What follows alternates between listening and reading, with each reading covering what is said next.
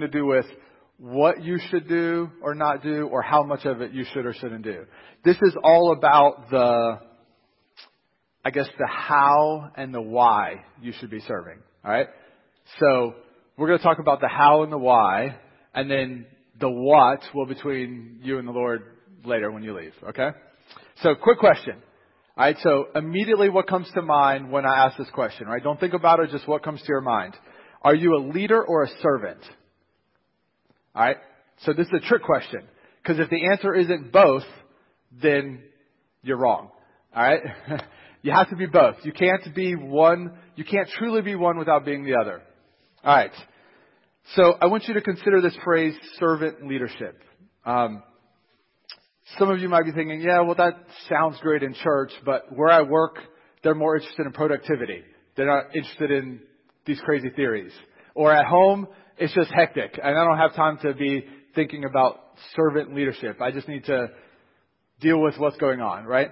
But that's not really true. Um, if you Google servant leadership, this idea has been around since, I'm not exactly sure, but 60s or 70s or something, okay? And then, so the heyday of AT&T was, I don't know, like 70s or 80s. And there was like, they actually had a position called the Director of Leadership. And that guy, whose last name was Greenleaf, I'm pretty sure, he's the one who coined this phrase, servant leadership. And so he wrote books and he went around talking to Fortune 500 companies about this idea of servant leadership. Alright? But, so he coined the phrase, but Jesus is the one who first did it. Right? He never called it that, but, but if you read the writings of this Greenleaf guy, it's not the exact words, but it's the life that Jesus lived. So Jesus was the original servant leader. And so today we are going to look at how he lived and how that applies to us to be servants.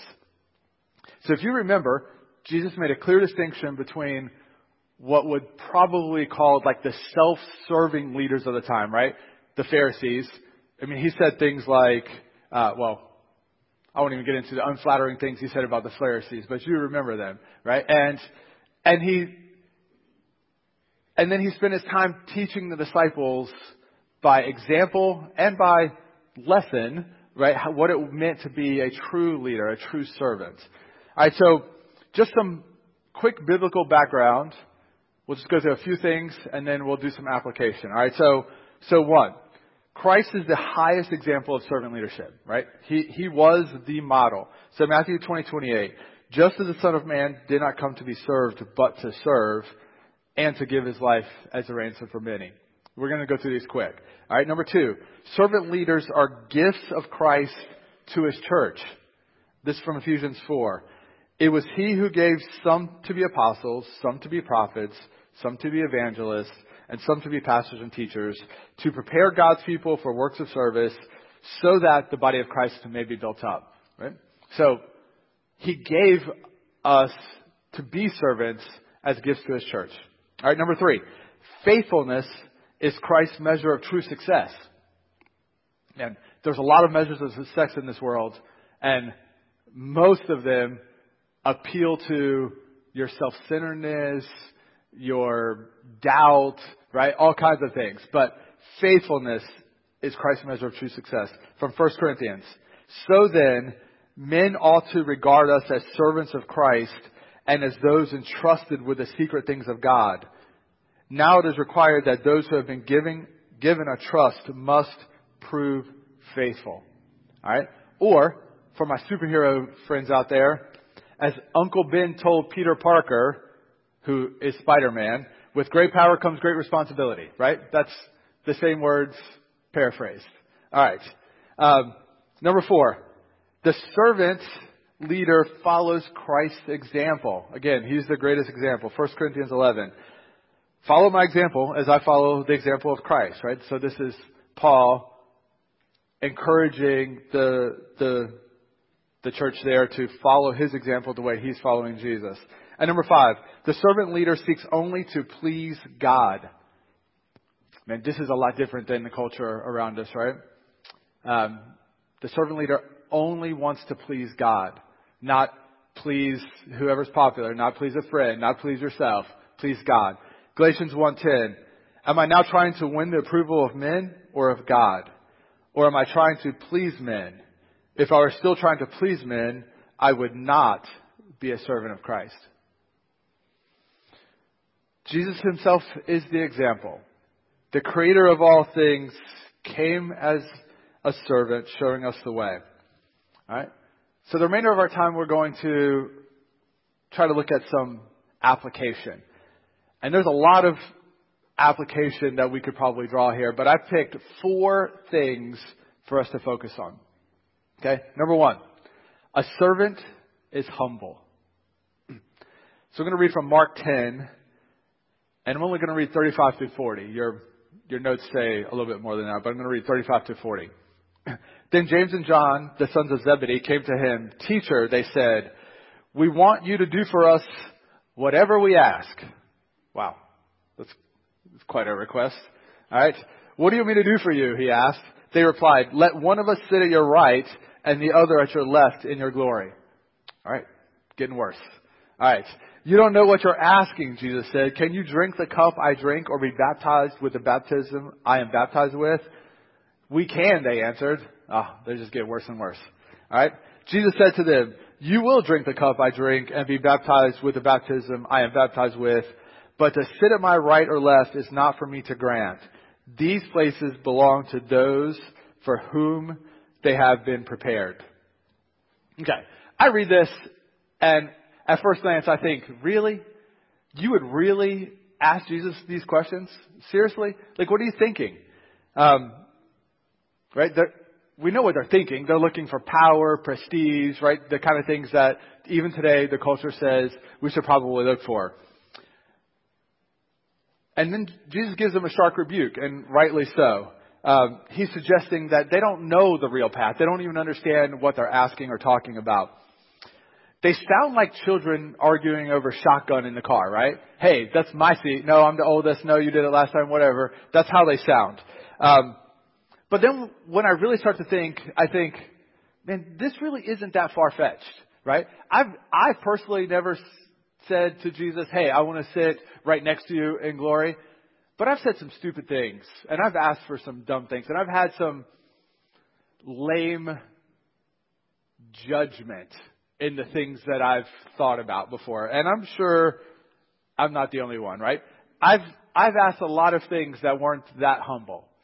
Um, so at the end of the exchange, Jesus calls the disciples together and he gives them this lesson, lesson on servant leadership. So I'm going to read this from Matthew 20, but this is the same story that we read from before, just from a, a different disciple. All right. Um, so verse 26.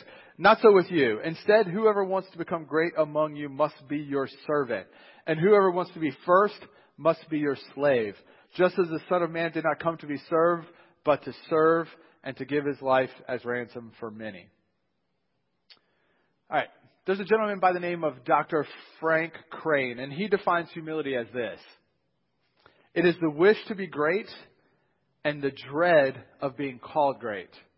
It is the wish to help and the dread of thanks. It is trying to be good and blushing when caught being good. That's, that's a pretty good way to look at it. So try this. I want you to try this. I want you to, to think about your humility.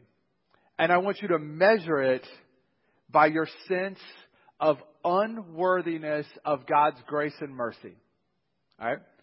Okay, so I'm going to say that again. I want you to think about your humility, and I want you to measure it against your sense of being unworthy of God's grace and mercy.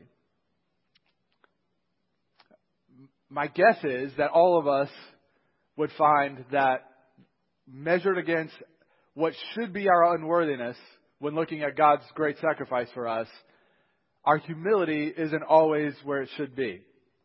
Alright? So when we do that, when we think about our unworthiness compared to God's lavish gift, we wouldn't take His love and His mercy for granted. Alright? And and I find that to be a difficult thing to not do, to not take it for granted. I find it to be difficult, right? You wouldn't subconsciously feel that, that you're you're owed anything by God, right? You wouldn't subconsciously feel, oh, I did all the right things, so this should happen for me. It would be more like, wow, I don't deserve it, but God is gracious enough to let me have it. Um, right? You would always see those blessings as undeserved rewards. In Luke 17, Jesus tells the disciples that we should be able to say that we're unworthy servants of the Lord only doing what is our duty to do, right? And not duty out of out of hey, like you know, the like military you've been commanded to do, but duty as in, wow, God was willing to give his all for me, so what else my only response is out of love to do what he's called me to do. Okay, number two. A servant has a heart of integrity. Okay, a busload of politicians were on their way to a convention. The driver on a windy country road, the driver lost control, ran through a fence, crashed into this farm, right? The uh, old farmer soon thereafter was on his way out noticed something had happened, followed along, found the bus, crashed, and buried them all. A few hours later, a state trooper was trying to find the politicians that didn't make it to where they were going, saw all that happened, went to the farmer's house and said, "Hey, uh, like what happened?" The guy said, "Well, they they crashed and I buried them." And the trooper said, "They were all dead?" And the farmer said, "Well, a couple of them kept saying they weren't, but you know how those politicians lie, right?" So politicians are an easy punchline for integrity, right? I mean, it's just it's just too easy. Um, however, how is the church viewed in light of integrity? unfortunately, not that great.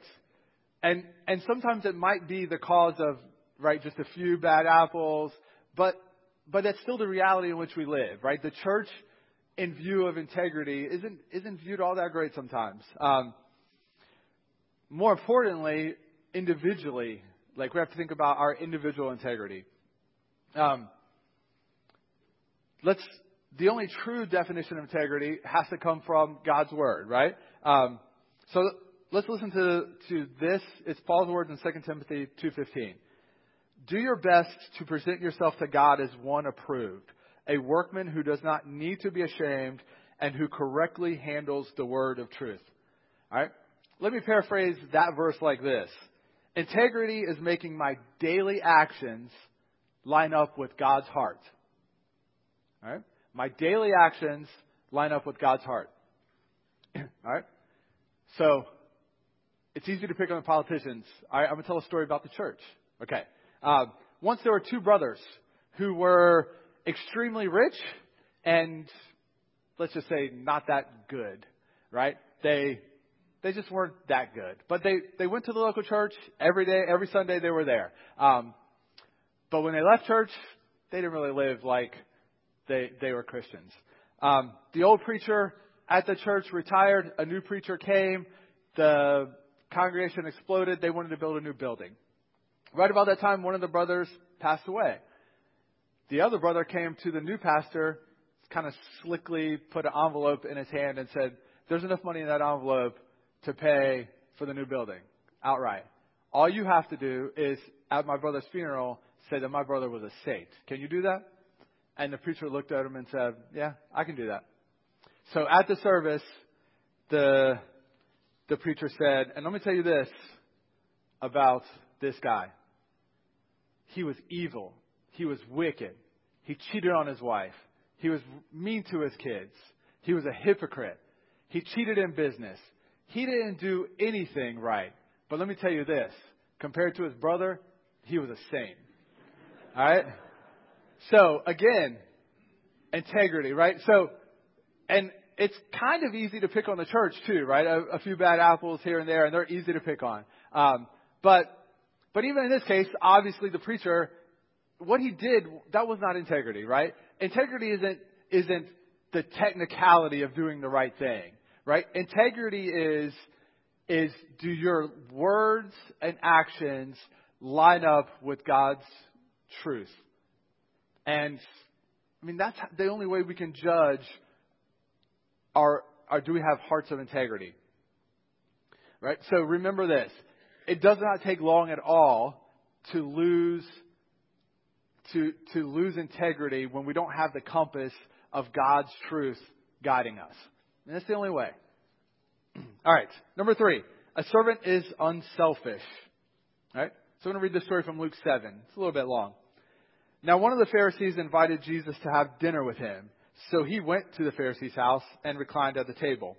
When a woman who had lived a sinful life in that town learned that Jesus was eating at the Pharisee's house, she brought an alabaster jar of perfume. And as she stood behind him at his feet weeping, she began to wet his feet with her tears. then she wiped them with her hair, kissed them, and poured perfume on them. When the Pharisee who invited him saw this, he said to himself, If this man were a prophet, he would know who is touching him and what kind of woman she is, that she is a sinner. Jesus answered him, Simon, I have something to tell you. Tell me, teacher, he said. Two men owed money to a certain moneylender. One owed him 500 denarii, the other 50. Neither of them had the money to pay him back, so he canceled the debts of both. Now, which of them will love him more? Simon replied, I suppose the one who had the bigger debt canceled. You have judged correctly, Jesus said. Then he turned toward the woman and said to Simon, Do you see this woman? I came into your house. You did not give me any water for my feet, but she wet my feet with her tears and wiped them with her hair. You did not give me a kiss, but this woman, from the time I entered, has not stopped kissing my feet. You did not put oil on my head, but she has poured perfume on my feet. Therefore, I tell you, her many sins have been forgiven, for she loved much. But he who has been forgiven little loves little. Then Jesus said to her, Your sins are forgiven. All right. This story shows us what a true servant's heart looks like.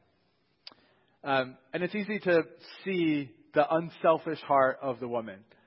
But let's let's understand the context here and talk about the Pharisee a little bit. All right, so um, so Simon is a Pharisee and he invites Jesus over for dinner. Right? Jesus is also an important figure of the time. And remember that the Pharisees are all about rules and laws and regulations and what they look like on the outside. So, and you guys probably know, like people walked and it was customary to, for a guest, for, for somebody to wipe, clean, make sure the guest's feet are clean when they come to their house, alright? So, um, it's extremely unlikely that Simon would have forgotten to do this, right? Remember, this is the kind of guy who would strain his drink to make sure there wasn't a gnat in it because gnats were unclean, right? So this is the kind of thing that Pharisees did to make sure that they were clean on the on the outside, even though they had all kinds of issues on the inside, right? So it's extremely unlikely that somebody who's obsessed with these kind of things would just forget to offer to to wash his feet, right? So he did this on most likely did this on purpose, right? To to shame him or something like that. I um so if he truly right he would have wanted to honor his guest, he would have done that. Uh, so it's kind of a shame tactic, I'm guessing. And then contrast with the actions of the woman, right? She wet his feet with her tears. She wiped them with her hair. She gave this probably expensive jar of perfume, kissed his feet. Um, then, after a typical trick question designed to trick Jesus into saying something, um, um, which is you know kind of a the mo of the Pharisees, um, Jesus turned the tables on him. The person that has the greatest debt forgiven will be more thankful. So here's the question for us, right? Serving with an unselfish heart. Have we counted our blessings? Right? The ultimate blessing of salvation the, the blessings of the day, the many blessings that, that are happening in and around our lives. Do we take them for granted or do we count them?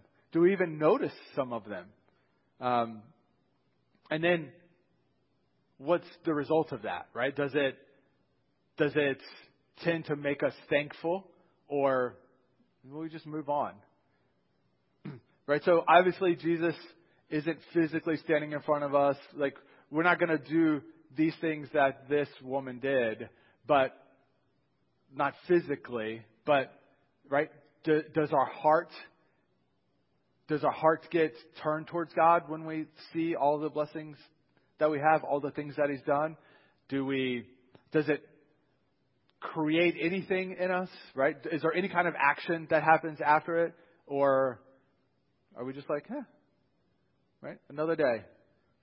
Another, right? Just another normal day and, and nothing results in our heart or our mind because of all that Jesus did. So, a true servant is recognizes all that Jesus did and allows that to generate a unselfish response. All right. So related to that, a servant has number 4, a servant has a giving heart. I once heard someone say a message somewhere that if Christians truly reflected on how deep and how wide the love of Christ was, then the church would never have to ask for money or volunteer ever again. All right? So, I mean, that's something to think about. Um, let me tell you an insider story about Hanover Friends. All right. So, Lee Zimmerman, can you raise your hand? So, this, this is Lee Zimmerman. Um, I have been to, over the years, many ad council meetings. And, and Lee's been on the ad council. He's a presiding elder for a while, and he's done various things. He's been at a lot of these meetings, too. And so, um, I want to tell you something that I've heard Lee say, I bet, at least a hundred times. And he probably doesn't know what I'm talking about because it just, it naturally comes from him. And I don't even think he's ever thought about this. But imagine ad council meeting and we're saying, hey, we need this, right? There's something that needs to be done. We need this money. We need these things done. This is Lee's response every single time. I'm not even kidding you. If we tell the people, it'll get done. If we tell the people, the money will show up. If we tell the people, it'll happen. That's Lee's response every time. And he's right right? And so this is a cool thing. This is one of the reasons, one of the reasons we wanted to come here. Like, we could see this giving heart of this community, all right? But don't get too cocky, okay? Um, um, so, this is the heart of Christianity. Remember, so the verse that everybody knows: "For God so loved the world that He gave." Right? That He gave. And if we're true followers of Him, then, and if we're going to live like Him, then we also have to give. Right? I mean, there's, there's no other way around it. There's no other way you can interpret this. Right? He gave. If we're going to be like Him, we have to give. Right? Now, I'm not saying, right? And what I love about this community of believers is, right, it's, it does feel like it's from the heart, right? It's not, it's not because Pastor Ed stands up here and beats us over your head and says, hey, you're not giving enough money. I mean, I know there's churches like that. Um, right? But it just feels like a, hey, I have a servant's heart, a servant's giving heart. And that's what happens here. All right. So 2 Corinthians 8, 9. For you know the grace of our Lord Jesus Christ, though he was rich, yet for your sakes he became poor, that we through his poverty might be made rich. All right? And that's not rich in terms of money. That's, that's what happens when you have a true servant's giving heart then the joy and the things that result in your life because of that. I, uh, I talked to the kids about the right Jesus washing the disciples' feet. Right, so you guys know the story. The night before he was crucified, right? Jesus knelt down and he he washed their feet, and and he said as he was doing that, "You see what I'm doing." As I have done for you, go and do for one another. Again, not necessarily talking about washing people's feet, but being the servant that Jesus was, that's what he's calling us to do. All right. You might have heard it said that God helps those that help themselves. I've heard it a bunch of times, right? And it sounds good, but it's not in the Bible anywhere. God never said that. Um, there's a pastor in Haiti, right? And you guys know Haiti is like the poorest country in the Western Hemisphere, one of the poorest countries in the world, and all kinds of issues there. There's a pastor there who with a budget of just like uh, $2,000 a year, literally helps in their ministry thousands and thousands of Haitians every year. And so somebody once said to him, How can you possibly run this ministry that you're doing, helping thousands and thousands of people all the time, and you only spend like $1,000 a year or something? And this was his response. When we help some, God helps us. All right? Notice the difference. God helps those that help themselves versus when we help some, God helps us, right? God, this is God's heart, serving, serving people. This is His call to us to serve people. And when we serve people, God supplies, God provides, God shows up, God does the thing that only He can do. While when we do the things that He's called us to do. This is the heart of a true giver. This is the kind of thing that Jesus was mo- modeling, right, when He was serving the disciples and serving people. So here we go. Four key words humility, integrity, unselfishness, and generosity. There are other things, but man, I thought, wow, that seems like that seems like a good list right there. We should. I, I struggle with these enough. Like, let's stop here. All right. Humility, integrity, unselfishness, generosity. So when we come to church, we shouldn't leave the same as we came. So here's what I'd like you to do. Um, I want you to take a few minutes to consider your servant's heart through the lens of those few four words. And just ask God to show you how your servant's heart can grow to be more like His. It's nothing to be ashamed of, right? This isn't a guilt trip. This is, uh, hey, do we really want to be more like Jesus? If so, man, our heart needs to be like His, and these are four good words to start with. So, so contemplate these for a few minutes, and then I'll close us in prayer. Lord, help us to be a true servant this week. May we be oh so aware of Jesus' great love for us. And may that love overflow from us. I touch everyone we encounter this week. Uh, Lord, change our hearts, mold us, make us more like Jesus so that we can faithfully serve humbly, unselfishly, and generously. It's in Jesus' name we pray. Amen.